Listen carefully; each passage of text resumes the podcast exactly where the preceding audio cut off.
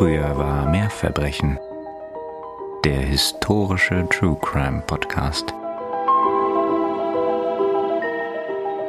Das Donnern der aufgestoßenen Holztür lässt ihn aus seinen konturlosen Träumen schrecken.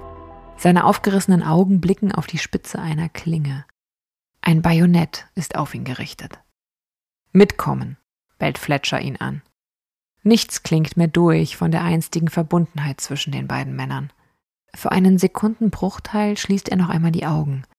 Aufgebracht und angespannt, aber zugleich auch erleichtert. Nun war es doch so weit gekommen. Die Meuterei hatte begonnen. Oh, okay, ich ahne, ich ahne, aber ich weiß es ehrlich gesagt nicht genau. Also von daher bin ich sehr gespannt und freue mich auf die neue Folge. Was euch hoffentlich genauso geht und erstmal ein ganz herzliches Willkommen natürlich an euch da draußen hier bei Früher war mehr Verbrechen. Eurem historischen True Crime Podcast. Und hier sind natürlich wie immer Katharina und Nina. Und wie immer freuen wir uns riesig, wieder bei euch auf den Ohren sein zu dürfen. Hm. Ich dachte tatsächlich, du würdest es sofort erraten. Vielleicht habt ihr es ja erraten an euren Endgeräten, worüber wir heute reden werden. Denn wir sind bei dieser Folge wieder auf hoher See. Wir haben irgendwie eine maritime oder nautische Affinität entwickelt. Mhm. Heute sprechen wir nämlich tatsächlich über die mittlerweile zum Mythos gewordene Meuterei auf der Bounty. Jawohl, ich hatte es gehofft. Ich war mir nicht ganz sicher, aber super. Der wohl bekanntesten Meuterei überhaupt, auch wenn bei weitem nicht die einzige.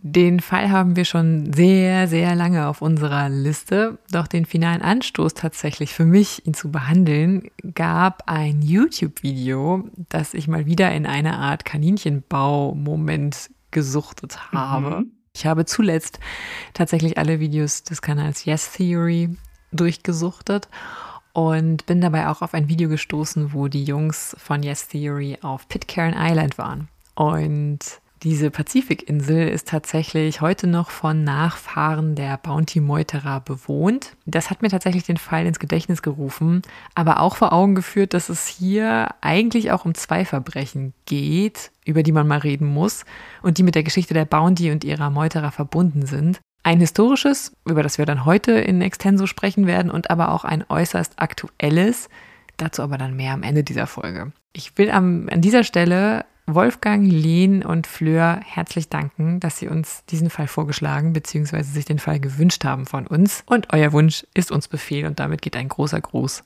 raus an euch. Ja, ganz herzlichen Dank und viele Grüße. Das ist wirklich ein super Fall. Also ich bin sehr gespannt. Und wenn ihr euch auch mal einen Fall von uns wünschen wollt, ihr kennt es ja, dann kontaktiert uns gerne auf Instagram oder auch per E-Mail. Alle Angaben dazu findet ihr natürlich, wie immer, in den Show Notes.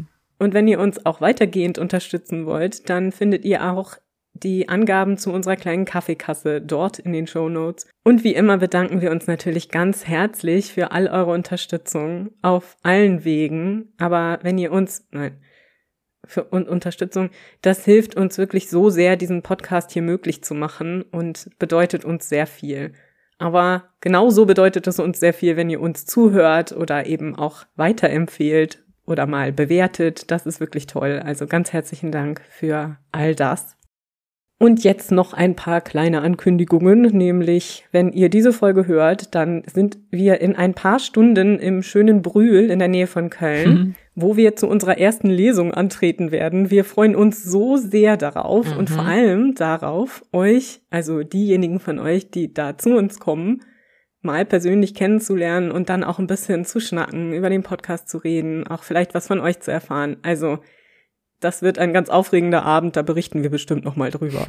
Und dann können wir jetzt an dieser Stelle auch schon mal ankündigen, wer es nicht dieses Mal zu unserer Lesung schafft, der kann uns nochmal live sehen und zwar am 8. Dezember in Gelnhausen in der Nähe von Frankfurt am Main. Da wird nämlich die nächste Lesung stattfinden und wir freuen uns natürlich auch da über möglichst viele von euch und viele von euch dann persönlich kennenlernen zu dürfen. Gut, und nachdem wir jetzt die ganze Hausmeisterei hier hinter uns haben, freue ich mich sehr auf den heutigen Fall. Ich muss sagen, ich bin da eigentlich noch gar nicht so besonders bewandert in dieser Geschichte, aber auch ich kenne natürlich das geflügelte Wort von der Meuterei auf der Bounty. Umso gespannter bin ich jetzt. Oh, das erleichtert mich ein bisschen. Ich dachte tatsächlich, ich würde heute mit einer Expertin in dem Fall sprechen, was mich bei der Vorbereitung ein bisschen schlaflose Nächte gekostet hat. Oh nein. Aber dann ist ja gut. dann ist ja umso besser. Wenn wir die Geschichte der Bounty und ihrer Meuterei von Anfang an erzählen wollen, dann ist tatsächlich eine Frucht schuld an der ganzen Misere. Keine Sorge, ich meine jetzt nicht die verbotene Frucht aus dem Garten Eden, soweit gehen wir jetzt nicht zurück in der Geschichte. Vielmehr spreche ich von der Brotfrucht diese rundlichen Früchte des aus Ozeanien stammenden Brotfruchtbaumes, die sind etwa kopfgroß mit gelbgrüner bis braungrüner, noppiger Schale und die können bis zu sechs Kilogramm schwer werden, sind so ein bisschen schuld an der ganzen Sache.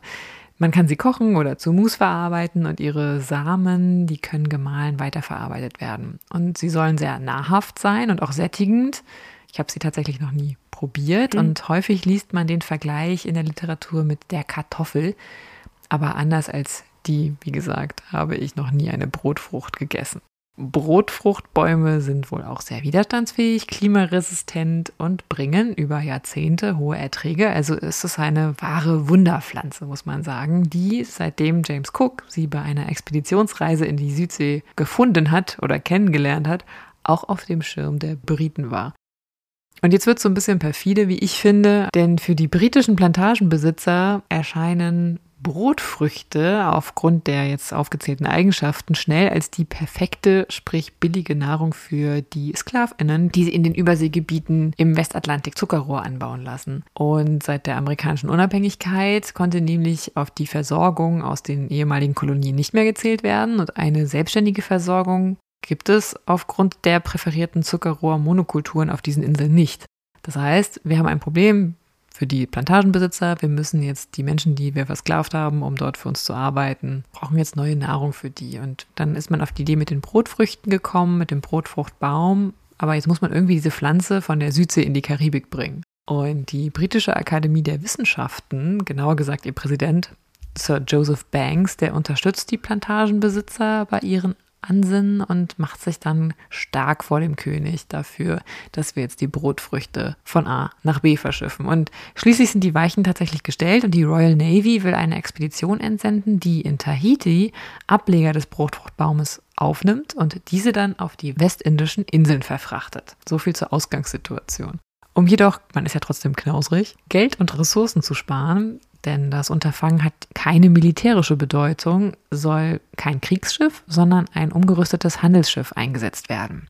Der Name des Schiffes, dieses Handelsschiffes, was man jetzt nun ankauft, ist Bethia. Die ist 27 Meter lang, 7,3 Meter breit und ungefähr 215 Tonnen schwer. Und der Dreimaster, der gehört dem im Westindienhandel aktiven Räder Duncan Campbell. Und die Admiralität kauft ihm das Schiff für 1950 Pfund Sterling ab. Das Schiff wird nun umbenannt und auch umgebaut, um allen Erfordernissen gerecht zu werden, die man an dieses Schiff nun stellt, weil es muss im Endeffekt eine weite Seereise antreten, durchaus auch in der Lage sein, stürmisches Gewässer zu durchkreuzen, wenn man vorhat, hier über Kap Horn zu segeln und gleichzeitig im Grunde eine Art schwimmendes Gewächshaus sein, weil man will hier halt Pflanzen von A nach B bringen, die in B angekommen auch noch zu Wachstum fähig sind mhm. und dort halt Ertrag bringen.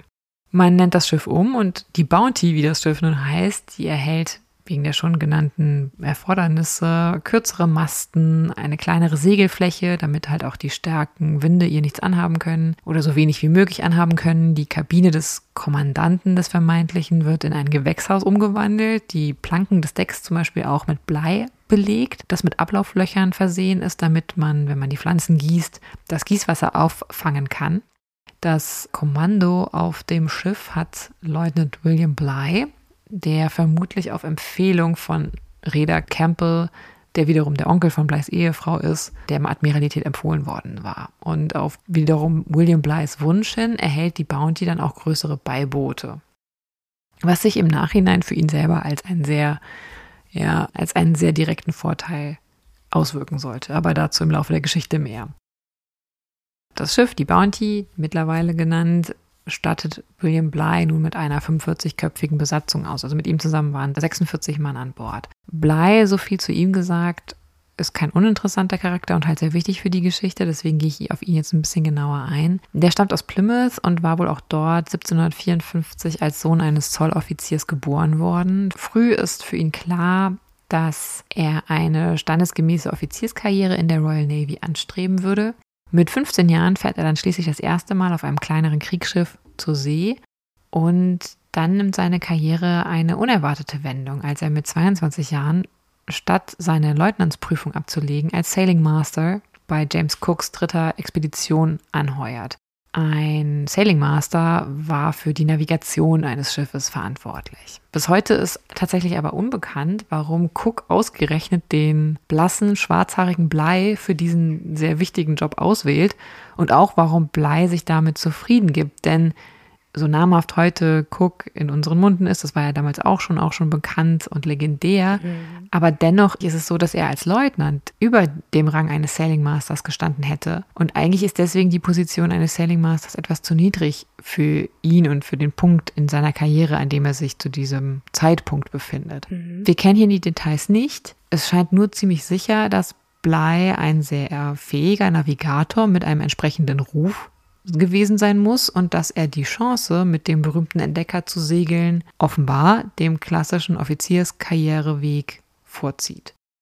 Bly wird zu Cooks Vertrautem tatsächlich, macht seinen Job engagiert, perfektionistisch und sehr pflichtbewusst. Seine hohe Arbeitsmoral erwartet er aber auch wiederum von allen um sich herum. Und so reagiert er offenbar immer wieder aufbrausend manche würden sagen cholerisch, wenn diesem Pflichtbewusstsein, dieser Arbeitsmoral und auch diesem Perfektionismus nicht entsprochen wird. Damit macht Blei sich nicht so viele Freunde tatsächlich an Bord. Wenn man mal von Cook selbst, der ebenfalls sehr pflichtbewusst war, absieht, die verstehen sich tatsächlich sehr, sehr gut. Und so ist es wenig verwunderlich, dass seine Karriere nach Cooks gewaltsamen Tod auf Hawaiis Big Island ins Stocken gerät. Dazu könnten wir tatsächlich auch mal eine Folge machen. Das lasse ich jetzt einfach nur mal hier so als Tatsache dastehen. Und dass man Blei nicht mit den erwartbaren Beförderungen berücksichtigt. Und er arbeitet erstmal weiterhin als Sailing Master, bis er dann mittlerweile verheiratet nach der Schlacht auf der Doggerbank 1781 im vierten englisch-niederländischen Seekrieg schließlich dann doch zum Leutnant befördert wird. Als dann die Royal Navy nach dem Ende des amerikanischen Unabhängigkeitskrieges abrüstet, das haben sie regelmäßig gemacht, sie wollten natürlich Geld sparen. Wenn sie wiederum Leute brauchten, hatten sie natürlich keine Skrupel, dann Leute zu pressen, also sprich Leute mhm. zu zwingen, anzuheuern. Aber wenn sie keine Verwendung hatten, dann wurden dann auch alle Offiziere im Grunde abgerüstet, beziehungsweise halt auf so eine Art Mindestsoll gestellt. Und diesen Kürzungen fällt auch Blei zum Opfer. Und um einer prekären finanziellen Lage naja, auszuweichen bzw. der sich anbahnenden Herr zu werden, ließ der schon erwähnte im Westindienhandel aktive Onkel von Bleis Ehefrau diesen mit Erlaubnis der Royal Navy diverse Handelsschiffe auf der Karibikroute befehligen. Und tatsächlich in dieser zivilen Position verdient Blei sehr, sehr gut, auch deutlich mehr als in der Marine. Hm. Allerdings ist er überzeugter Offizier und träumt immer noch von einer Karriere bei der Royal Navy und wissenschaftlich bedeutsamen Expeditionsreisen. Also er scheint hier ein Überzeugungstäter zu sein. Das ganze Geld, was er hier jetzt in der sogenannten freien Wirtschaft, würde ich es mal heutzutage nennen, verdient, scheint ihn nicht nachhaltig reizen zu können.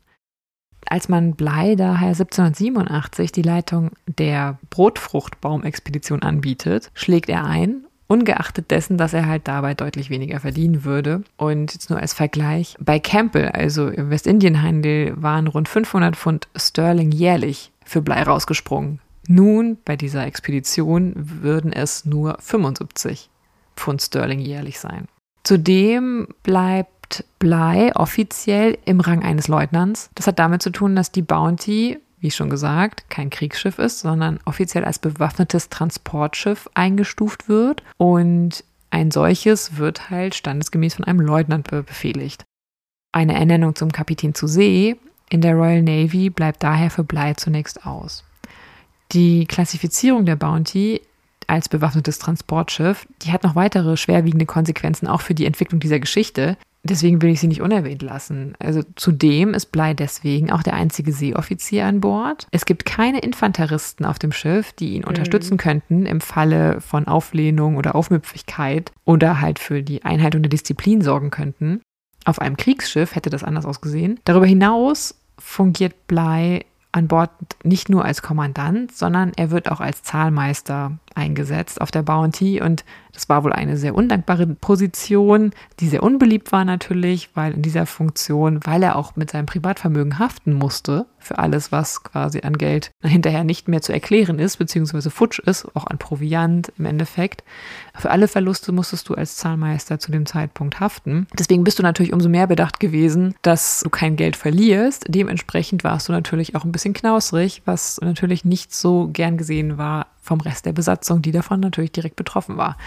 Das heißt, das trägt weiterhin dazu bei, dass er in eine eher unbeliebte Position auch gedrängt wird zusätzlich zu seinem persönlichen Temperament und seinem Charakter. Mhm. Ebenfalls an Bord der Bounty, ich werde jetzt nicht alle Besatzungsmitglieder genauer mehr anschauen, aber hier wichtig zu erwähnen ist noch der Seemann Fletcher Christian. Der charismatische Christian, der wurde 1764 in eine angesehene, aber verarmte Familie geboren und schlug als jüngerer Sohn alsbald auch eine Karriere bei der Marine ein. Auch er wandte sich dann in Friedenszeiten der zivilen Schifffahrt zu. Und so lernen sich tatsächlich 1786 Christian und Bligh kennen, als ersterer auf dem Handelsschiff Britannia anheuert, das Bligh zu dem Zeitpunkt befehligt. Fletcher Christian genießt einen sehr guten Ruf und beide Männer sind rasch voneinander angetan. Bligh schlägt Christian nun deswegen, weil sie eine gemeinsame Vergangenheit haben, auch der Admiralität für die Expedition auf der Bounty vor und er ist als Steuermannsmat dann mit von der Partie. Dann wären an dieser Stelle vielleicht noch namentlich aus der Besatzung der Sailing Master John Fryer zu nennen und auch der Schiffsarzt Thomas Hagen. Neben weiteren Deck- und Unteroffizieren segelten auch Offiziersanwärter mit an Bord der Bounty. Das war üblich, dass man das gerade auch aus befreundeten Familien oder wenn man Bekannte hatte, deren Söhne jetzt Anwärter waren für das Offizierspatent und dann war es halt sinnvoll, die jetzt mitzunehmen, weil die sich so halt ihre Sporen verdienen konnten.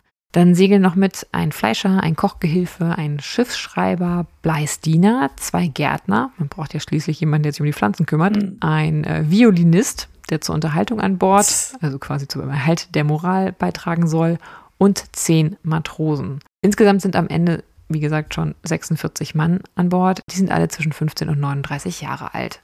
Manche von ihnen hatten tatsächlich Cook auch schon begleitet und manche von ihnen waren auch Blei schon bekannt, aber nicht alle. Damit ist aber die Bounty heillos überfüllt.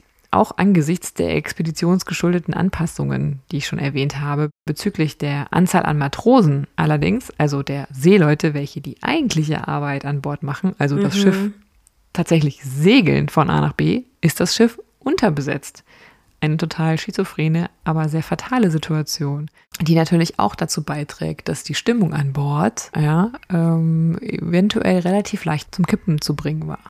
Voller Motivation und Ehrgeiz, zumindest auf Seiten von Blei, ist dann die Expedition, weil er sieht die Expedition als Chance, sich zu beweisen und schließlich in der Navy aufzusteigen, lässt er, nachdem er endlich den Auslaufbefehl erhalten hat, am 23. Dezember 1787 die Segel setzen. Zum zweiten Mal, denn einen Monat zuvor war es dem Schiff dank schlechtem Wetter nicht gelungen, den Ärmelkanal zu verlassen. Aber nun gelingt es und 16.000 Seemeilen sind zu bewältigen. Am stürmischen Kap Horn vorbei wollen sie in den Pazifik stoßen. Dann die Brotfruchtpflanzen einsammeln, die dann rüberbringen in die Karibik und dann zurück segeln nach England. Es gibt wenig Platz an Bord. Das Schlafen in den eng gehängten Hängematten ist sehr unbequem natürlich. Es gibt Essen, das vor allem aus Schiffszwieback, Hülsenfrüchten, Sauerkraut, gepökeltem Fleisch und so besteht und im Angesicht geringer bzw. reglementierter Verfügbarkeit von Frischwasser gibt es reduzierte Körperhygiene. Das alles macht eine lange Schiffsreise auf einem Kriegs- oder auch Forschungsschiff damals per se zu einem sehr anstrengenden Unterfangen wenngleich auch die Zustände teils besser waren als das, was so manchen Seemann an Land erwartet hätte zu dem Zeitpunkt. An Bord der Bounty sieht es angesichts der besonderen Enge noch etwas prekärer aus. Blei versucht jedoch als Kommandant des Schiffes seinen Männern das Leben an Bord zu erleichtern, wo es nur geht. Er lässt zum Beispiel die Wachzeiten verkürzen, indem er eine Wache mehr einführt, eine Schicht mehr. Er ist kein Freund des Auspeitschens als Mittel der Disziplinierung. Er versucht das immer anders ein bisschen zu lösen. Das würde sich im Nachhinein so ein bisschen negativ auswirken, weil deswegen oft die Männer ihn nicht so richtig ernst nehmen. Hm. Blei ist eher so ein nachtragender Typ. Hm. Und das zeigt sich dann auch in der Form oder in den Formen, wie er dann bestraft hat. Und das ist tatsächlich was, was wohl nicht so gut ankommt. Blei hält aber darüber hinaus die Männer sehr zur Sauberkeit an Bord an und er setzt sich auch für regelmäßige Bewegung, also Tanz ein. Er lässt Malzessenz als Prävention gegen Skorbut austeilen. Aber er hat zugleich halt auch ein sehr aufbrausendes Temperament wegen seiner hohen Ansprüche und kann das nicht ablegen. Und deswegen kommt es immer wieder zu Auseinandersetzungen. Und Blei muss sich dauernd den Respekt der Männer erkämpfen und das tatsächlich nicht sehr erfolgreich.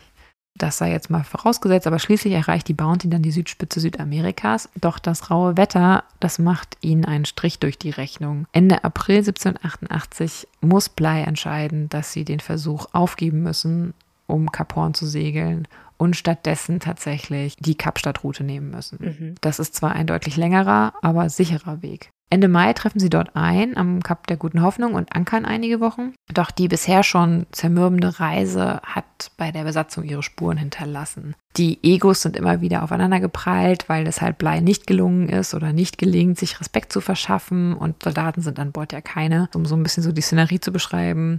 Der Schiffsarzt an Bord ist auch keine Hilfe, weil der ist Alkoholiker und ist eigentlich die ganze Zeit nur am Trinken. Fletcher Christian, der von Blei so ein bisschen als Stellvertreter autorisiert worden ist, was wiederum sehr zum Missfallen des Sailing Masters Fryer war, der sich dadurch zurückgesetzt fühlt. Der und Blei geraten auch dauernd aneinander, obwohl sie ja eigentlich miteinander bekannt sind und auch sich zugetan sind. Dennoch kommt es immer wieder zu Reibereien zwischen den beiden. Und scheinbar gibt es da eher so Situationen, wo Blei gar nicht versteht, warum Christian jetzt angefressen ist im Nachhinein, weil er sieht das Ganze so ein bisschen als Arbeitsbeziehung und versucht das nicht zu mischen mit deren privater Beziehung, die sie führen, also dieser Freundschaft. Bei Christian sieht es aber anders aus. Er kann das nicht trennen, möchte das auch nicht trennen, kann ich auch verstehen. Wenn du so auf so einer Schale im, im Ozean treibst und wirst dauernd angepöbelt, Mhm. dann hast du vielleicht wenig Lust, abends noch mit dem zu Abend zu speisen. Also es gibt dann eine Einladung zum Beispiel. Naja, es ist ja sowieso eine schwierige Situation, ne? wenn man so viele Wochen gemeinsam auf so einem Schiff eingesperrt ist im Grunde. Es war ja nicht groß und du hattest ja auch geschildert, dass es zudem noch übervoll war. Also ich kann mir schon vorstellen, dass das anstrengend war. Ja, du kannst ja. Ja. nicht aus dem Weg gehen und wenn Charaktere aufeinandertreffen, die einander nicht verstehen, ja, und das ist hier offensichtlich der Fall, Mhm. dann nimmt das kein gutes Ende. Und am Kap der guten Hoffnung kommt es dann wohl zum richtigen Bruch zwischen Blei und Christian. Blei soll Christian Geld geliehen haben, aber wohl zu sehr unfreundschaftlichen Konditionen. Und das trägt Christian ihm halt nach. Und das führt im Endeffekt dazu, dass sie sich eigentlich auseinander divergieren. Zumindest für Christians Seite. Blei scheint das nicht zu blicken relativ lange.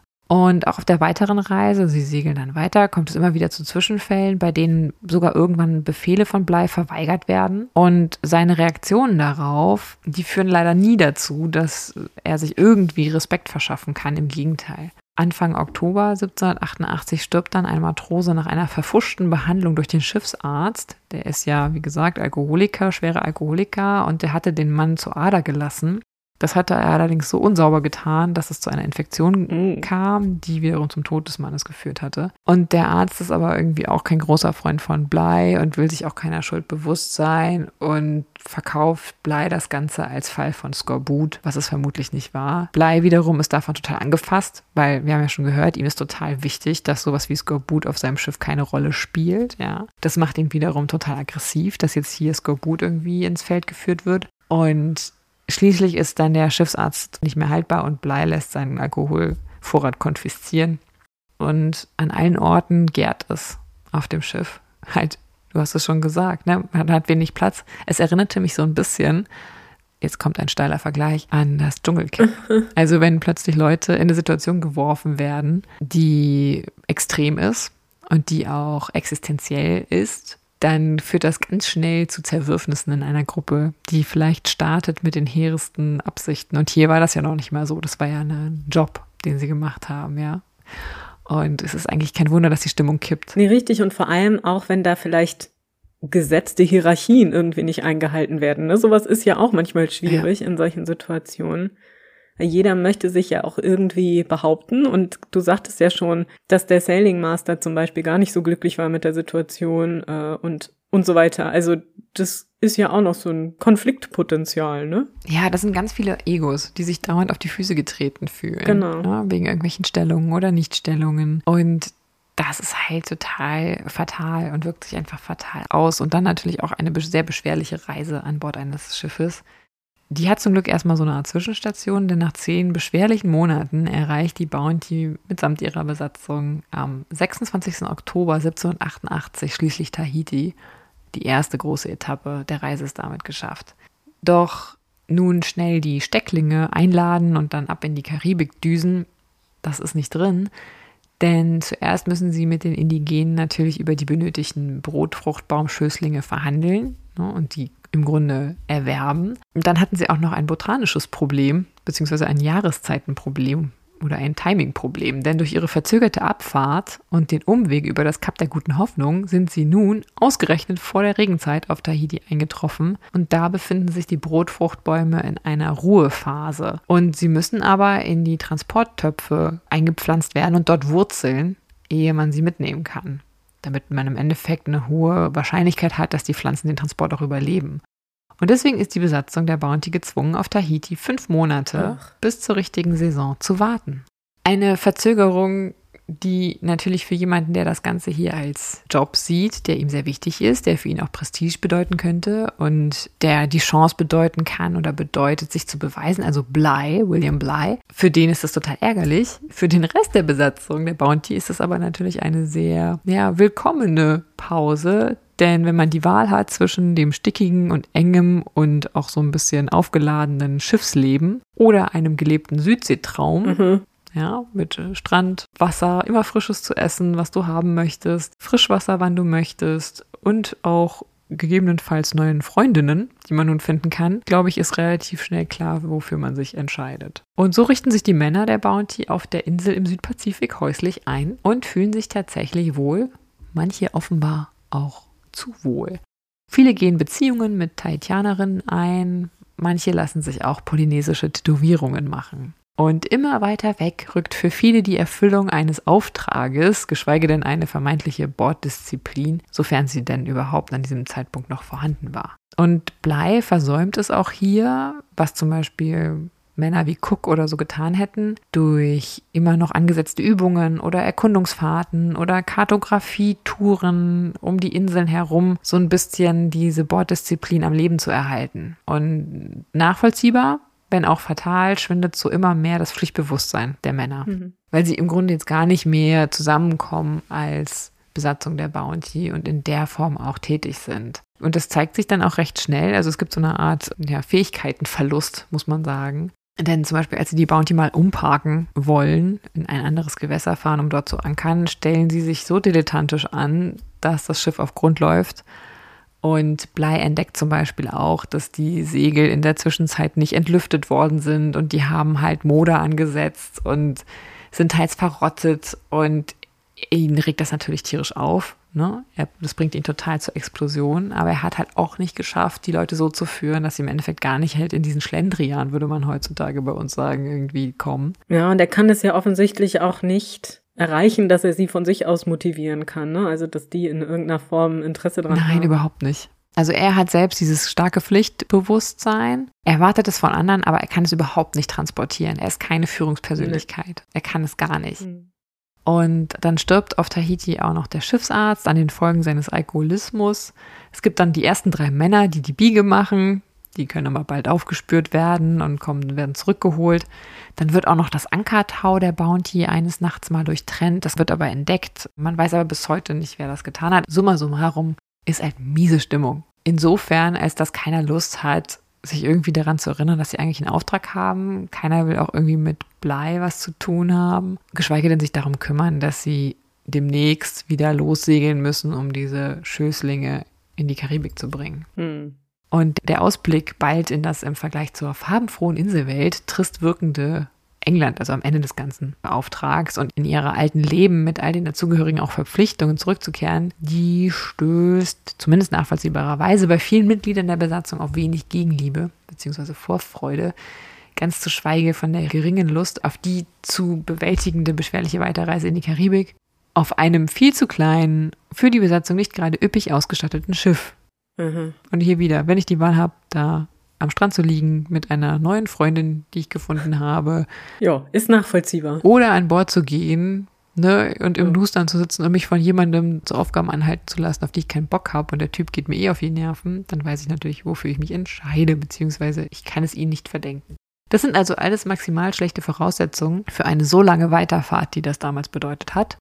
Doch nach 23 Wochen auf Tahiti ist es soweit. Beladen mit 774 Töpfen, 39 Bottichen und 24 Kästen voller Pflanzen, darunter dann 1015 Brotfruchtpflanzen, sticht die Bounty am 4. April 1789 in See, Richtung Karibik. Doch die Saat des Müßigganges, wie ich es mal nennen will, und des freien Lebens, die ist gesät. Die Stimmung an Bord, auch wegen Bleis Ansprüchen und dem fehlenden Respekt bzw. der fehlenden Disziplin ihm gegenüber, die ist zum Zerreißen gespannt. Christian und Blei geraten weiterhin immer wieder aneinander und dann am 27. April, da wird entdeckt, dass einige Kokosnüsse fehlen. Die hatte man dabei nicht nur als Nahrung, sondern vor allen Dingen halt auch wegen Frischwasser. Mhm. Und Blei rastet natürlich mal wieder total aus. Er lässt seinen Zorn vor allen Dingen an Fletcher Christian aus. Der gibt nämlich zu, eine genommen zu haben, eine Nuss. Und das Ganze ist aber dann offenbar so stark in der Eskalation, dass Fletcher Christian sich das total zu Herzen nimmt und für ihn bedeutet das im Endeffekt jetzt das Ende. Also er sagt, er muss jetzt was machen. Er ist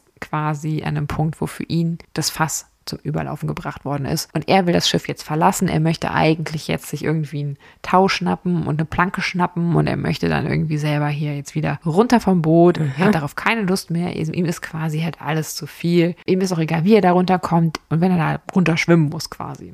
Aber seine Kameraden, also er hat wohl ein sehr gutes Standing in der Besatzung und seine engsten Kameraden, die überreden ihn, einen anderen Plan zu fassen. Naja, und dieser Plan führt dazu, dass in den frühen Morgenstunden des 28. Aprils 1789 nach 23 Tagen und 1300 zurückgelegten Meilen nach Tahiti William Bligh in der Nacht geweckt wird und auf die Spitze eines Bajonetts blickt. Fletcher Christian und weitere acht Besatzungsmitglieder haben die Kontrolle über das Schiff an sich gerissen und zwingen nun den Leutnant nur im Hemd bekleidet an Deck. Dort wird er dann an den Kreuzmast gefesselt, während der Rest der Besatzung, tatsächlich ein Großteil, der sich erstmal nicht an der Meuterei beteiligt, in Schach gehalten wird. Es ist also eine Meuterei, die damals in der Royal Navy mit der Todesstrafe geahndet wird. Die Meuterer beschließen all jene, die sich ihnen nicht anschließen wollen und natürlich Blei selbst im größten Beiboot des Schiffes auszusetzen. Hier vielleicht ein kleiner Hinweis, eine kleine Klammer, dass sie ihn nicht sofort töten, dass im Endeffekt auch nicht alle an Bord sich an der Meuterei beteiligen. Das wird im Nachhinein, und dem würde ich mich anschließen, so interpretiert, dass Blei zwar unbeliebt war, aber nicht ein so schlimmes Regime an Bord hatte oder führte, wie manchmal eben hinterher ausgelegt wurde. Mhm. Da gehen wir später noch drauf ein, aber ich möchte es an der Stelle nochmal betonen. Dadurch, dass er ja selbst dafür gesorgt hatte, dass die Bounty relativ große Beiboote mit sich führt, hm, das sollte ihm jetzt quasi zugutekommen. Am Ende finden 19 Männer in dem acht mal zwei Meter großen Boot einer Barkasse mit Proviant für fünf Tage Platz. Die meisten dieser Männer sind sicher keine Fans von Blei, lehnen aber ziemlich sicher eine Meuterei als adäquates Mittel des Widerstandes ab. Weitere Nicht-Meuterei, die müssen auf der Bounty bleiben, da das Beiboot zu voll ist. Interessant ist auch, dass bei diesen Nicht-Meuterern, nenne ich sie jetzt mal, ich will sie nicht Blei-Freunde nennen, weil das waren sie definitiv nicht, aber sie haben sich auch nicht den Meuterern angeschlossen, ist zum Beispiel auch der Sailing Master Fryer, also jemand, der offensichtlich immer wieder auch mit Blei in Konflikt trat und stand. Der konnte den auf den Tod nicht ausstehen. Das sieht man, würde sich später auch immer wieder zeigen. Aber selbst der beteiligt sich nicht an der Meuterei. Ja, es ist ja sicherlich auch ein bisschen damit verbunden, dass das ja auch Folgen haben würde, ne, wenn man nach Großbritannien zurückkehrt, zum Beispiel. Genau. Also ich kann mir vorstellen, wenn du da ein Leben hast, zu dem du zurückkehren möchtest, dass du dann auch eher davon absiehst, zu meutern. Genau. Ja, außer natürlich, Blei ist das Monster, für das er später Ja. immer dargestellt wurde. Ne? Natürlich, wenn die Situation unerträglich ist, dann würdest du es unter Umständen trotzdem tun. Ja. Genau. Während diese 19 Männer in der Barkasse dümpeln, segelt die Bounty von ihnen weg in Richtung West-Nordwest was tatsächlich eine Finte ist. Später haben sie dann beigedreht und sind wieder zurück nach Tahiti, aber dazu gleich mehr. Du sagtest ja auch, für fünf Tage hatten die Proviant. War denn überhaupt irgendwas mhm. in fünf Tagen Entfernung zu erreichen? Nein. Toll. Aber jetzt wächst tatsächlich William Bly über sich hinaus. Also man sagt ja gerne, unter Druck entstehen Diamanten. Das trifft tatsächlich bei William Bly de facto zu. Offensichtlich brauchte der aber so viel Druck, dass er das jetzt nur jetzt so richtig, in, zumindest in seinem Job, schaffen sollte. Privat war er wohl immer ein ziemlich feiner Kerl. Aber jetzt hier ist es die erste Situation, wo er wirklich über sich hinaus wächst, auch als Kommandant eines Schiffes, auch wenn es jetzt hier nur ein kleines Beiboot ist. Denn was ihm auf der Bounty nicht gelungen ist, das schafft er jetzt. Er hält angesichts der Notsituation in der sie sich jetzt befinden, die Moral an Bord oben. Zuneigung herrscht zwar unter den Männern hier immer noch nicht, aber dank Blei werden sie, zumindest bis auf einen, der dann später auf einer Insel erschlagen wird, aber damit hatte Blei nichts zu tun, werden sie überleben. Denn es gelingt ihm, und das ist wirklich bemerkenswert, sie hatten keine Seekarten an Bord. Das heißt, er muss aus dem Gedächtnis, weil er, die, er kennt ja die Karten zum Glück und er hat sie im Kopf, aber aus dem Gedächtnis muss er jetzt navigieren er hat einen Kompass, er hat einen Sextanten, einen Quadranten, eine Taschenuhr, ein paar nautische Tafeln, aber keine Seekarten. Blei ist aber so gut in diesem Job, dass er das tatsächlich hinkriegt. Wow. Und er hat auch noch tatsächlich an Bord die knappsten Vorräte, die man sich vorstellen kann, weil alles, wo sie hin können, ist deutlich weiter weg als fünf Tage. Also am Ende sind es wirklich winzige Rationen, die er den Männern zuteilt. Und im Grunde ist auch klar, und es muss auch den Männern klar gewesen sein, Ihr kriegt jetzt hier von mir nur wirklich, ein, weiß ich nicht, ein Krümel pro Tag zugeteilt. Das ist aber das Einzige, was garantiert, dass wir überleben werden. Und es gelingt ihnen. Mit knappsten Vorräten und quasi ohne Ausstattung und nur aus dem Gedächtnis schafft er es, tatsächlich dieses Bötchen da raus zu navigieren. Erst, zuerst erreichen sie die Insel Tofua, da wollen sie eigentlich halt Wasser und Nahrung aufnehmen. Bei dem Versuch wird einer von ihnen von den Indigenen, von den Bewohnern der Insel erschlagen und dann navigiert Bleisi weiter nach Timor, weil wir sind zwar hier vor Australien, aber das ist zu dem Zeitpunkt noch gar nicht britische Strafkolonie. Mhm. Das heißt, da kann er sich nicht hinflüchten. Das heißt, sie peilen Timor an. Dort gibt es eine niederländische Kolonie zu dem Zeitpunkt. Und tatsächlich erreichen sie das nach 48 Tagen und Boah. 3618 Seemeilen. 48 Tage. Wow. Ja, sie haben zwar noch eine andere Insel mal erreicht, wo sie dann auch ihre Frischwasservorräte und sowas alles auffüllen konnten, aber trotzdem musst du dir das mal vorstellen. Ja. Auf einer kleinen Barkasse mit insgesamt 19 Mann, das musst du erstmal hinbekommen. Aus dem Gedächtnis navigiert er da im Endeffekt auch um alle Inseln rum, die den gegebenenfalls gefährlich werden konnten, weil es waren damals halt auch Inseln, wo sie relativ sicher waren, dass sie vor Ort von den Indigenen getötet worden wären. Mhm. Und denen wollte er ja auch nicht begegnen. Und das hat er alles hingekriegt tatsächlich. Über Java würde Bly dann mit zwei Begleitern von der Bounty an Bord eines Ostindien-Fahrers dann am 14. März 1790 wieder England erreichen. Die anderen Männer, die er mit der Barkasse dann auch quasi gerettet hat, die waren dann auch unterwegs, aber die sind nicht mit ihm zusammen dann nach England zurückgereist, sondern später nachgekommen. Insgesamt würden es zwölf sein von den Ausgesetzten der Bounty, die ihre Heimat wiedersehen würden. Und Blei gilt also recht bald wegen dieser Meisterleistung, dieser navigatorischen Meisterleistung als Held. Mhm. Dann gibt es natürlich einen Kriegsgerichtsprozess gegen ihn wegen des Verlusts der Bounty. Und dieser endet natürlich nachvollziehbarerweise mit seinem Freispruch. Und er wird dann auch bald zum Commander befördert. 1791 soll Bly dann auf einer zweiten Expedition, weil seine Aufgabe ist ja nicht erfüllt worden, er hat es ja nicht geschafft, die Brotfruchtpflanzen in die Karibik zu bringen, und deswegen wird er 1791 auf eine zweite Expedition in die Südsee geschickt, um das Ganze noch einmal zu versuchen. Diesmal tatsächlich aber mit einem Kriegsschiff und damit dann auch begleitet von Marineinfanteristen, die so ein bisschen dafür sorgen, dass es an Bord keine Meuterei wieder gibt. Mhm. Als Blei von dieser Mission dann zurückkehrt nach Großbritannien im August 1793, ist allerdings die Stimmung, naja, umgeschlagen gegen ihn. Und er ist nicht mehr der pflichtbewusste Held der Bounty. Ach. Ja. Wieso? Zwischenzeitlich war es gelungen, auf Tahiti 14 der Meuterer dingfest zu machen. Das Schiff, das diese Meuterer zurück nach England bringt, das geht unter, sind vier von ihnen ertrunken, also am Ende erreichen zehn der Meuterer schließlich im Herbst 1792 England und ihnen wird der Prozess dort gemacht. Vier werden freigesprochen, weil sie zu jenen Männern gezählt haben oder zählten, die unfreiwillig an Bord der Bounty geblieben waren, weil die keinen Platz mehr gefunden hatten auf dem Beiboot. Und die restlichen sechs, der Meuterer, dem jetzt der Prozess gemacht wird, die werden schuldig gesprochen und zum Tode verurteilt. Zwei von ihnen allerdings mit der Option auf Begnadigung durch den König. Und tatsächlich kommt der König dieser Begnadigung auch nach.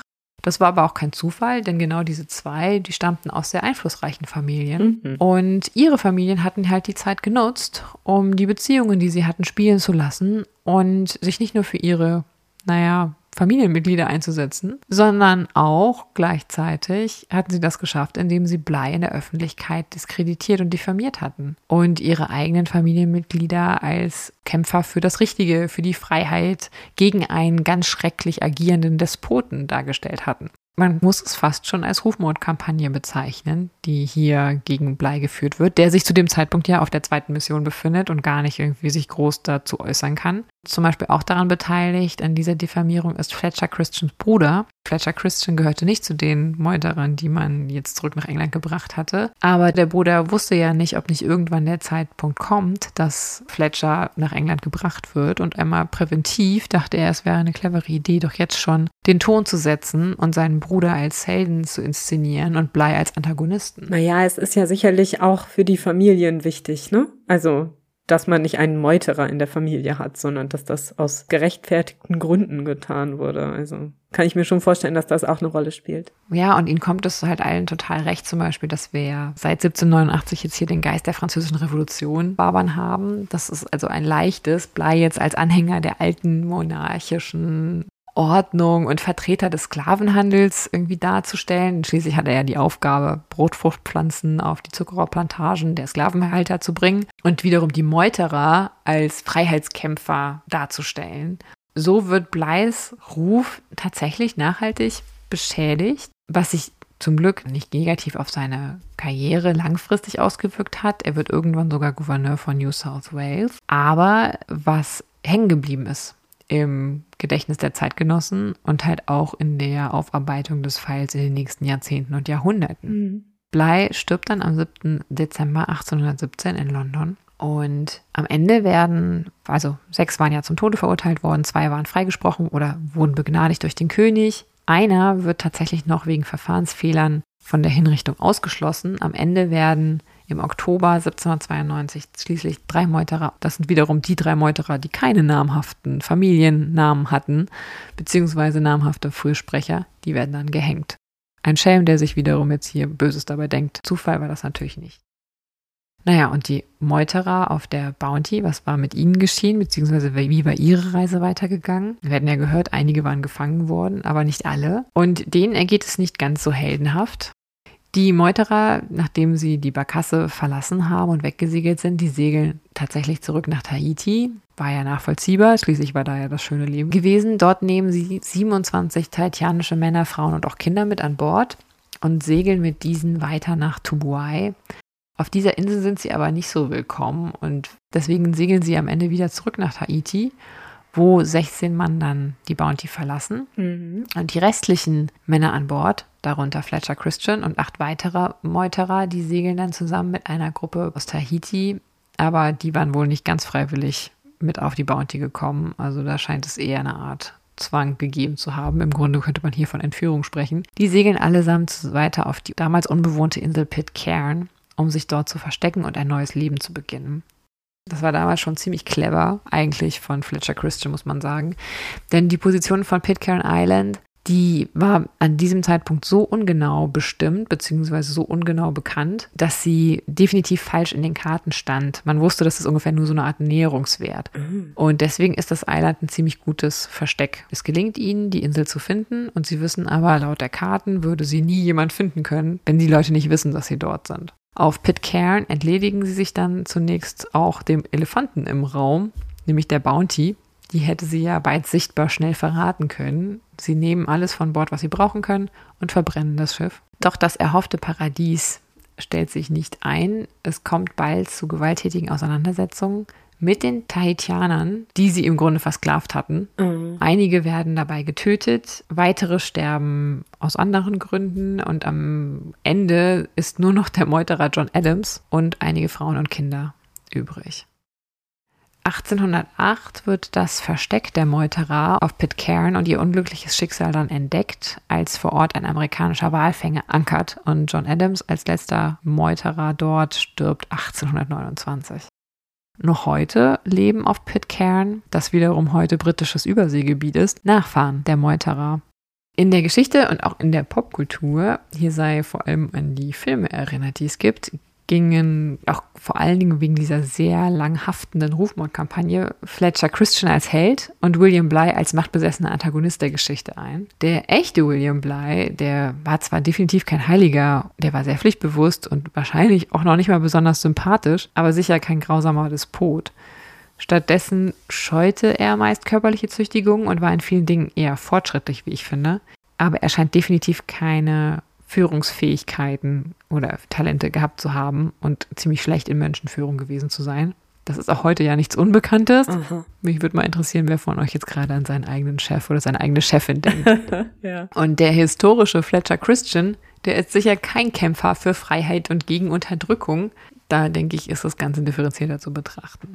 Und jetzt kommen wir zu den modernen Verbrechen, die ich euch an dieser Stelle versprochen, in Anführungszeichen hatte oder auf die ich auch hinweisen möchte, weil ich das wichtig finde. Das ist aber allerdings tatsächlich ein Thema in Extenso nicht für uns, sondern für einen anderen Podcast, der sich mit dem modernen Verbrechen beschäftigt. Anfang der 2000er kommen Vorwürfe ans Licht, dass auf Pitcairn minderjährige Mädchen vergewaltigt und missbraucht worden seien. Und tatsächlich liegen dann auch Prozesse, die dann angestrebt werden, offen, dass auf der Insel seit Jahrzehnten Minderjährige durch die Männer der Insel missbraucht wurden. Ein wirklich erschütternder Fall an sich, den ich hier nicht unerwähnt lassen möchte, der aber selbst viel zu wichtig ist, als ihn hier nur zu streifen. Deswegen ist er eine eigene Aufarbeitung wert. Da empfiehlt es sich tatsächlich, sich ein bisschen einzulesen. Also wirklich erschütternd.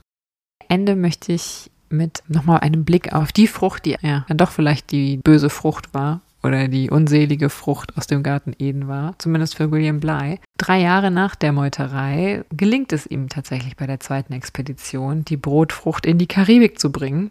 An Bord der HMS Providence erreicht dann die Pflanze 1792 und auch 1793 die Region. Vor Ort wird Blei von den Plantagenbesitzern jetzt gefeiert. Endlich haben sie die ersehnte Wunderfrucht. Doch als Ironie der Geschichte will ich nicht unerwähnt lassen, dass der Siegeszug der Pflanze vor Ort ausbleibt, denn die Frucht schmeckt den Sklavinnen nicht und kann deswegen dort nie so verwendet werden, wie es eigentlich gehofft war. Heute wird jedoch wieder große Hoffnung in die Brotfrucht und den Brotfruchtbaum gesetzt, denn als strapazierfähiger Lieferant eines Grundnahrungsmittels ist sie tatsächlich wieder attraktiv geworden im Angesicht der Klimakrise. Mhm. Und so viel spannend zu meinen Gedanken zu dem Fall der Meuterei auf der Bounty. Ja, also wirklich ganz herzlichen Dank für diesen toll aufgearbeiteten Fall. Das hat mir sehr viel Spaß gemacht. Ich habe ganz viel gelernt. Und mir ist tatsächlich auch sofort in den Sinn gekommen, dass es eben hier sehr gut sich nochmal zeigt, ja. dass ein fachliches Wissen oder eine hohe Kompetenz in einer Fachrichtung, also er war ja ein ausgezeichneter Navigator. Ja scheinbar, ne, ist ja belegt, nicht unbedingt bedeutet, dass man auch gut in Menschenführung ist, also auch eine Führungskraft sein sollte oder kann. Und das ist ja schon mal ganz spannend, nicht? Auch wenn es dann vielleicht nicht immer zu Meutereien kommt. Aber es ist schon schade, dass in der Gesellschaft immer beides verlangt wird, denn vielleicht war es ja auch für ihn eine total unangenehme Situation. Ne? Das könnte ich mir schon vorstellen, dass auch Blei darunter gelitten hat, dass von ihm erwartet wurde, dass er jetzt diese Männer führt. Das war ja scheinbar auch gar nicht sein Bestreben. Ja, und dass es ihm natürlich auch nicht gelingt. Nee, natürlich. Also er hat ja offensichtlich in seinem persönlichen Relevance-Set, würde man sagen, kein Werkzeug gehabt, mit dem es ihm gelingt, weder über Charisma noch über Führungskompetenzen irgendwie die Oberhand zu behalten, beziehungsweise die Leute gut zu führen. Er ist da total, glaube ich, aufgeschmissen, genau. hat aber gleichzeitig halt den Anspruch an alle anderen, genauso beflissen zu sein wie er selber und hat natürlich auch überhaupt kein Verständnis dafür, dass die das alle nicht sind. Und ich glaube, dass er auch mit dann mit dieser, mit diesem Jähzorn reagiert, ist eigentlich Ausdruck dieser Überforderung. Ja, natürlich. Das ist ja auch etwas, das man durchaus kennt. Ja, spannend. dass es auch in diesem Fall das zugrunde liegende Problem war oder zumindest eines davon. Ja. Ne? Es hat ja sicher auch was mit den Temperamenten und Persönlichkeiten zu tun, die da zusammengekommen sind. Und natürlich ist die Geschichte noch unendlich viel komplexer, wenn man jetzt noch diese ganze Hintergrundstory von Sklaverei und Ausbeutung und so damit einbezieht, ne? sei es ja. die Menschen von Tahiti oder eben die versklavten Menschen auf der anderen Seite, für die diese ganze Mission ja nun ein billiges Essen irgendwie beschaffen sollte und so. Also das ist ja auch nochmal ein Hintergrund, der dem Ganzen noch mehr Tiefe verleiht oder noch mehr Bedeutung irgendwie. Und es ist ja durchaus relevant, dass diese Menschen von Tahiti mitgenommen wurden, ob jetzt mhm. freiwillig oder nicht. Das kann man ja wahrscheinlich nicht mehr belegen. Aber dass ja, sie komplett entwurzelt wurden und dann einfach so woanders neu angesiedelt und wir heute ja. eben die Nachfahren dieser Geschichte dort finden können. Also das ist ja schon auch spannend, wie die Geschichte dann auch solche mhm. Blüten hervorbringt. Ich finde es nur hier an der Stelle wichtig, so ein bisschen den Ruf von William Bly zumindest zu verbessern. Wie gesagt, er wird halt dann später sehr dämonisiert in der Aufarbeitung der Geschichte. Das ist natürlich auch manchmal einfach dem Medium geschuldet. Und das ist natürlich eine Geschichte spannender, wenn du einen starken Antagonisten hast. Ja. Aber tatsächlich wird das dem historischen Bly und auch dem historischen Fletcher Christian wird das Ganze nicht gerecht. Und das Ganze war so ein bisschen, wie so oft, differenzierter, als wir uns das gerne vorstellen. Ja, genau, genau. Aber kannst du dir erklären, warum ausgerechnet diese Meuterei für uns eine so berühmte ist? Also ich meine, ich denke, von der Meuterei ja. auf der Bounty hat ja jeder schon mal irgendwie gehört, auch wenn man keinen Hintergrund dazu hat. Ist das etwas, das in seiner Zeit besonders stark auch publiziert wurde? Wurde das sehr diskutiert im Zusammenhang vielleicht auch mit der französischen Revolution oder? Genau. Also ich glaube, es ist eine Mischung aus, hier sind sehr mächtige Familien am Werk, die halt sehr viel dafür getan haben und auch publiziert haben, um im Endeffekt ein Narrativ zu setzen im Interesse ihrer Angehörigen. Dann auf der anderen Seite haben wir eine Epoche, die so ein bisschen diese Heldennarrative mhm. wiederum bedient hat. Ne? Dieses Auflehnen gegen Ungerechtigkeit, dieser Freiheitsdrang. Mhm. Und dann haben wir halt hier jetzt auch noch tatsächliche Helden. Also wir haben diese Heldengeschichte von William Bly, dem es gelingt, das Unmögliche zu vollbringen, um mit gefühlt einer Nussschale über den Pazifik zu schippern und, und ich glaube einfach, diese Mischung aus diesen ganz verschiedenen Aspekten führte dazu, dass die Geschichte so bekannt wird und bis heute so fortlebt. Mhm. Und du hast natürlich halt auch ganz abgegrenzte Figuren, ne, die du inszenieren kannst, in die du Dinge reinprojizieren kannst, Heldentum, ja. Böswilligkeit. Also ich glaube, es ist die perfekte Blaupause für ganz viel, was du da rein interpretierst. War einfach diese Geschichte. Und ich glaube, das führte dann dazu, dass sie diese. Ja, ein bisschen so ein Mikrokosmos auch. Ja, ne? genau natürlich halt auch, weil am Ende dann auch diese Stimmung so umschwingt. Ne? Also das ist ja auch besonders interessant, dass es wirklich gelingt, in zwei Jahren den Ton ganz anders zu setzen. Von dem Helden Blei zum Bösewicht Blei in zwei Jahren. Das musst du dir erstmal vorstellen. Und das im Endeffekt ohne die heute bekannten Massenmedien. Ja. Einfach nur indem die richtigen Leute an den richtigen Stellen die richtigen Geschichten erzählen, mhm. darüber reden, Dinge drucken lassen, äh, später war es dann auch so, dass das Blei hat zwar selber seine Erinnerungen aufgeschrieben, beziehungsweise seine Berichte zusammengefasst, aber die anderen waren natürlich auch nicht müde, sich zu dem Thema zu äußern und Literatur zu verfassen und zu schreiben. Mich würde mal interessieren, wie sich wahrscheinlich heute die Geschichte entwickelt hätte, wenn das Ganze heute passiert wäre. Durch äh, TikTok, YouTube und Co. Hätte, könnte ich mir vorstellen, wäre das Ganze genauso passiert, nur es wäre vielleicht innerhalb von 24 Stunden mhm. hätte sich dieser, dieser Narrativwechsel vollzogen. Also ich finde, es ist eine total spannende Geschichte, weil sie natürlich auch im Nachhinein ganz viel Projektionsfläche bietet für die nachfolgenden Generationen. Ja. Ich glaube, das führt auch dazu, dass sie so bekannt blieb. Ja, also insgesamt wirklich eine ganz interessante Geschichte. Vielen Dank dafür. Kannst du uns denn schon verraten, ob unsere nächste Folge, die wir dann in zwei Wochen euch auf die Ohren schicken werden, auch auf hoher See spielt? Nein, sie spielt nicht auf hoher See. Sie spielt wieder ganz klassisch in London, wo es uns ja gerne hin verschlägt. Und wir beschäftigen uns nächstes Mal mit einer wirklich sehr unangenehmen Dame. Mhm. Also dann mal wieder was für Landratten, für alle, die Aha. Thalassophobiker sind. ja, aber hoffentlich ebenfalls interessant. Ganz bestimmt. Wir sind also wieder froh, wenn ihr wieder mit dabei seid beim nächsten Mal, wenn es wieder heißt Früher war mehr Verbrechen. Euer historischer True Crime Podcast.